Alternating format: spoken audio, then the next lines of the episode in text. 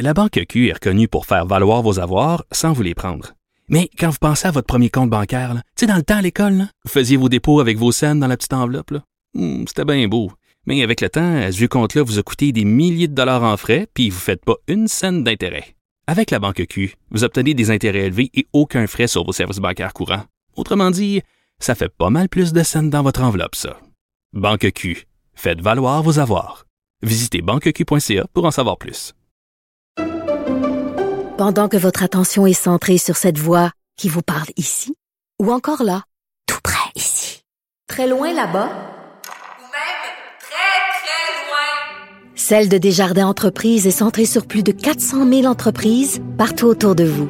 Depuis plus de 120 ans, nos équipes dédiées accompagnent les entrepreneurs d'ici à chaque étape pour qu'ils puissent rester centrés sur ce qui compte, la croissance de leur entreprise.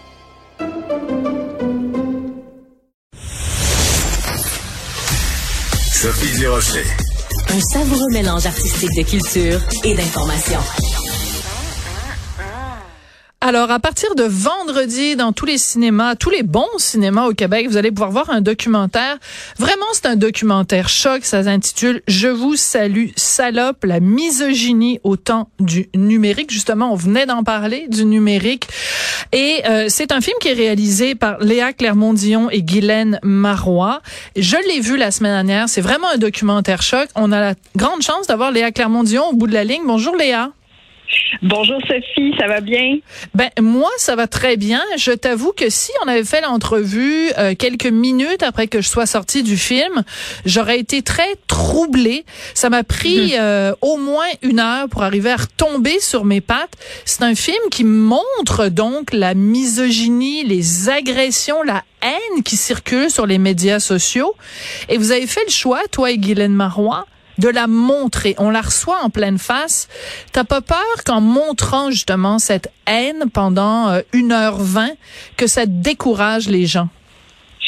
Ben, en fait, on a pris le pari que c'est un enjeu de société, qu'on la voit partout, la haine, et que pour sensibiliser, il fallait en parler, il fallait vraiment la montrer. Donc, c'est vraiment une approche. euh, et le but du film, je pense, Sophie, c'est vraiment de faire ressentir. Parce qu'on se rend compte que la violence virtuelle, elle est réelle. Puis, à un moment donné, ça devient un peu un thriller parce que, effectivement, quand, quand on vit ça, ben, ça nous suit partout. Puis c'était vraiment le pari qu'on a pris, Guylaine et moi. Euh, et finalement, ben, c'est ça. C'est un film qui, est sombre, mais à la fin, il y a quand même une certaine forme de lumière, je pense. Mais la réalité, elle est, c'est pas un film de Walt Disney qu'on a fait, en fait. Non, c'est sûr que c'est pas c'est pas Kalinours, puis c'est pas dans la bienveillance. Par contre, il y a beaucoup de bienveillance évidemment pour les pour les victimes, celles qui sont la cible de tout ça. Donc il y a une femme qu'on suit au Québec, il y a une femme qu'on suit en Italie, une femme aux États-Unis, une femme en France. Euh, est-ce qu'évidemment ce qu'elles ont en commun, c'est que ce sont toutes des femmes?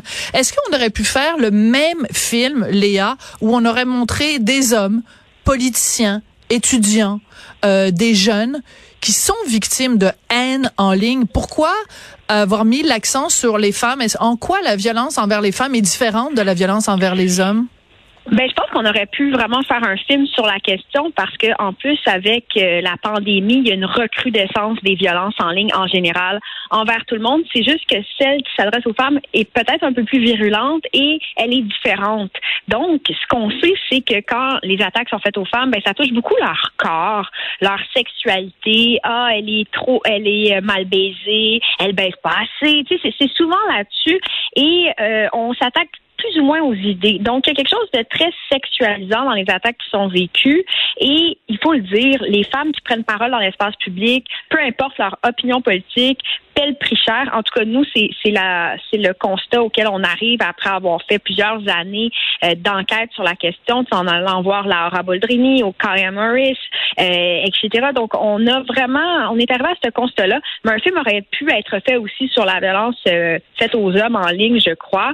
Là, on a décidé de prendre cette li- ligne-là parce que, en fait, on se disait, ah, il me semble qu'il y a quelque chose de différent pour les femmes qui prennent parole et qui osent avoir des opinions dans l'espace public. Tu sais, je pense, Sophie, aussi que toi, tu prends parole, puis des fois, peut-être que tu reçois des invectives comme chroniqueuse. Oui, ben oui, ben moi j'en reçois, j'en reçois régulièrement. Euh, juste cette année, en 2022, je suis allée voir la police deux fois. Une fois, c'était une, une menace de viol. Une autre fois, c'était quelqu'un qui disait euh, il faudrait que Sophie Durocher soit giflée tellement fort qu'elle va être dans le coma pendant plusieurs années. Mais je te dirais, Léa, euh, c'est drôle, hein, quand ça m'arrive à moi, il euh, y a pas, il y a pas de chronique dans la presse pour en parler, il y a pas de mouvement, il y a personne de Québec solidaire qui dit c'est bien effrayant. On, on, a vraiment un problème au Québec quand c'est une femme plus à droite qui euh, est l'objet de, de, propos haineux. Euh, on n'en entend pas parler quand c'est plus des artistes ou des gens de gauche. Ben là, c'est, c'est, il y a une levée de bouclier. Il faut le reconnaître, ben, moi, je trouve que la haine, oui, mais je pense que la haine est inacceptable. Et euh, elle, euh, je pense qu'on est dans un climat vraiment sombre en ce moment. Puis moi, j'ai hâte qu'on puisse davantage dialoguer. Et euh, c'est un climat de terreur dans lequel on vit. Et j'espère vraiment que les choses vont s'améliorer éventuellement. Puis que tu puisses, par exemple, prendre parole sans recevoir de telles invectives. Mais en même temps, euh, moi, je salue ton courage d'avoir, euh, de prendre position dans l'espace public. Je pense que c'est important de, de prendre position, de parler, de discuter. Puis quand, quand nous avons fait le film, en fait, on est arrivé vraiment à la conclusion que c'était extrêmement difficile pour, pour les protagonistes, mais en même temps, elle se tiennent debout, puis ça, c'est quelque chose d'inspirant. Ah oui, tout à fait. Alors, c'est très particulier parce qu'à un moment donné, donc, on suit une politicienne euh, italienne. En fait, elle est, elle est présidente de la Chambre des députés. Et à un moment donné, il y a un, un député italien qui a dit il faudrait envoyer des gens chez elle pour qu'elle se fasse violer. Et je regardais ça aller, puis je me disais, bon, on sait que la société italienne est très macho. Sérieusement, Léa, penses-tu que ce genre de propos-là pourrait être Est-ce qu'il y a un, député québécois qui oserait dire ça? Est-ce que tu trouves pas quand même que quand on se compare, on se console, au Québec, on a des gars qui sont quand même beaucoup moins machos que dans le reste du monde? Euh, particulièrement en Italie, je pense que c'est incomparable comme situation politique. Là, en ce moment, là, il y a des élections et il y a euh, le parti fasciste qui est en montée, qui est à qui était à 23% des intentions de vote. Laura se, se bat contre cette parole-là, qui est très haineuse. Puis on le voit dans le film, toute son histoire est assez troublante. Il y a même Matteo Salvini, le ministre de l'Intérieur, qui, qui le comparait à une poupée gonflable. Je veux dire, c'est un climat absolument grotesque et violent et misogyne, disons-le. Donc oui, quand on se compare, on se console. Quand même, au Québec, on est, on est dans un, dans un lieu qu'on estime sécuritaire, même si l'actualité nous amène à croire que finalement, c'est peut-être encore très euh, difficile, notamment pour les politiciens politiciennes dans le contexte. Mais euh, vraiment, ça, je trouve que c'est le, le, film aussi, pourquoi je suis allée ailleurs, c'est que je voulais justement qu'on ait une analyse comparée, tu sais, qu'on puisse voir un peu ce qu'on vit ailleurs, euh, voilà, mais on, on, est quand même bien au Québec. Oui, j'espère. Il faut quand même le souligner. Écoute, euh, c'est très particulier parce que donc on suit ces quatre femmes-là qui ont été euh, victimes de, de, propos haineux et de campagnes vraiment de harcèlement sur les médias sociaux. dans plusieurs des cas, les personnes qui harcèlent sont identifiées. Le gars qui harcèle la, la politicienne italienne, on a son visage, on a son nom.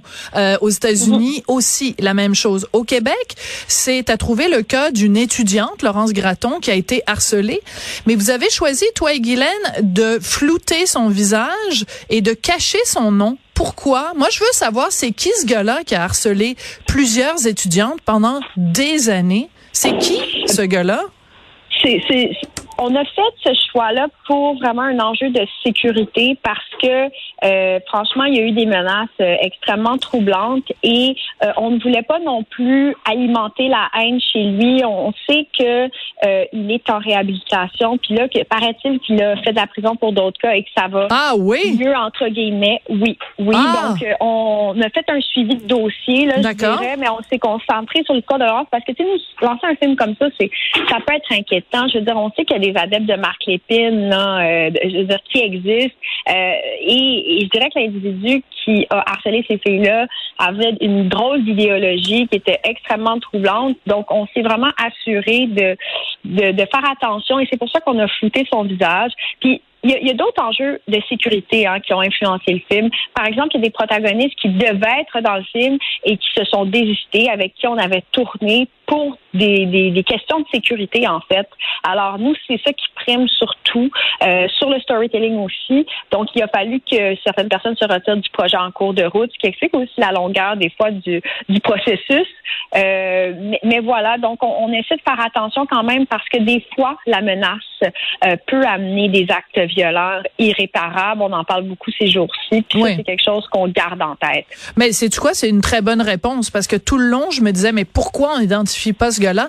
Si la raison, c'est en effet pour protéger euh, les femmes que lui a harcelées et qu'en plus, ce gars-là a fait de la prison, ben écoute, ça explique tout à fait pourquoi on le voit pas. Je proposerais d'écouter un petit extrait de la bande-annonce pour euh, donner à tout le monde vraiment l'envie d'aller le voir. Ça sort en oui. salle vendredi.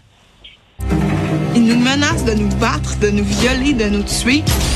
Puis vous pouvez pas nous protéger. We need to see that these are crimes of a new modern age and that terrorism gives a direct pathway to real violence in the physical world. Si tu avais euh, un policier devant toi, Léa, qu'est-ce que tu lui dirais? Comment on peut mieux euh, accompagner les gens qui sont victimes de harcèlement en ligne? Euh, ben, je pense que la première étape, c'est de pas banaliser ce qui est vécu parce que des fois, il y a des policiers qui sont moins familiers avec les outils numériques, les réseaux sociaux, puis ils pensent qu'un petit commentaire, c'est pas grave. Des fois, ils sont même pas, des fois, ils sont même pas capables d'aller sur Facebook. Ça m'est déjà arrivé il y a plusieurs années. Le policier disait, ah, j'ai même pas de compte Facebook. Ben c'est ça. Donc toi, tu as porté plainte, tu le sais, je veux dire, le premier répondant qui reçoit la plainte est important. Si moi j'arrive au poste de police puis je dis ben j'ai reçu des menaces de mort, je veux pas qu'on fasse bah c'est juste Facebook, c'est pas important. Mais ça, c'est aussi, je pense, un exercice de formation des policiers qui, ont peu d'outils finalement pour bien comprendre les réseaux sociaux. Puis on sait que qu'ils sont pas mal occupés par plusieurs dossiers. On peut pas être expert de tout, mais la, réaction à ne pas avoir, c'est c'est vraiment de banaliser. Banaliser, ça sert vraiment à rien et c'est vraiment nuisible parce que la personne après ne veut pas continuer le processus, alors que c'est important que ces individus qui perpétuent la haine soient responsables de leur acte. Et s'ils font du harcèlement criminel, ben il faut faut porter plainte. Et comme par exemple Catherine Fournier, elle le fait, oui. euh, elle a gagné sa cause, puis il y en a d'autres. Euh, alors ça, ça, ça donne espoir. Je pense Geneviève Peterson aussi. Euh, mais les policiers, je pense qu'il faut rester à l'écoute puis faire preuve d'empathie. Parce que c'est pas parce que ça se passe sur le Messenger ou sur Twitter que c'est moins important que dans le monde physique. Comme le dit Marion Sequin dans le documentaire, qui a reçu plus de 40 000 Mm. menaces, insultes, etc., elle, elle a dit que son viol, euh, c'était moins, euh, ça a été moins traumatisant que le cyberharcèlement qu'elle a vécu. Parce Ouais. que le cyberharcèlement qui était dans la durée, ça n'arrêtait jamais, ça la rendait paranoïaque. Et, et moi, j'ai envie qu'on se mette à la place de celles qui reçoivent ça et, et qui souffrent finalement parce que c'est l'isolement, c'est des pensées Mm. suicidaires des fois, c'est de l'anxiété, c'est une remise en doute profonde. Puis, Vraiment, je pense que c'est un enjeu démocratique parce qu'on veut que tout le monde s'exprime dans l'espace public. C'est le droit à la liberté d'expression. On est pour la liberté d'expression, mais laissons les personnes s'exprimer. Ouais. Alors, c'est des rappels, sont des rappels qui sont importants, euh, Léa. Malheureusement, tu vois, on parle de liberté d'expression, je suis obligée de te couper, mais c'est pas parce que j'aime pas ce que tu dis, c'est parce Ben, que écoute, ben euh, c'est c'est le temps, c'est le temps. Qu'est-ce que tu veux que je te dise, Léa? Tu m'as t'as salué mon courage tout à l'heure. Je veux te renvoyer, toi aussi. T'es une femme courageuse. Toi et Guylaine, vous avez pas eu peur de faire ce documentaire-là. Et salutations à- aux quatre femmes qui ont témoigné à visage découvert dans le documentaire, qui elles aussi Et sont si très courageuses. On, va être partout à travers le Québec. Aussi, nous, on s'en va à la rencontre des gens. On veut dialoguer. C'est c'est ça le but du film, c'est de faire ressentir. On a fait un film, en fait. Et ça, c'est important de le rappeler. C'est pas un dépliant. C'est pas une formation plate donnée par quelqu'un qui s'en- qui s'emmerde. On est là Oui. pour dialoguer, ouvrir les esprits. Puis moi, j'invite les gens à aller en salle parce que c'est difficile de se rendre là et euh, tout part de la salle de cinéma. Alors, je vous invite à y aller. Merci beaucoup. Ça prend l'affiche euh, vendredi. Donc, euh, je vous salue, salope. C'est la première fois que je dis le mot salope en nom, mais c'est pour une bonne cause. Merci beaucoup, Léa Clermont-Dion. À vendredi. Merci. Bye bye.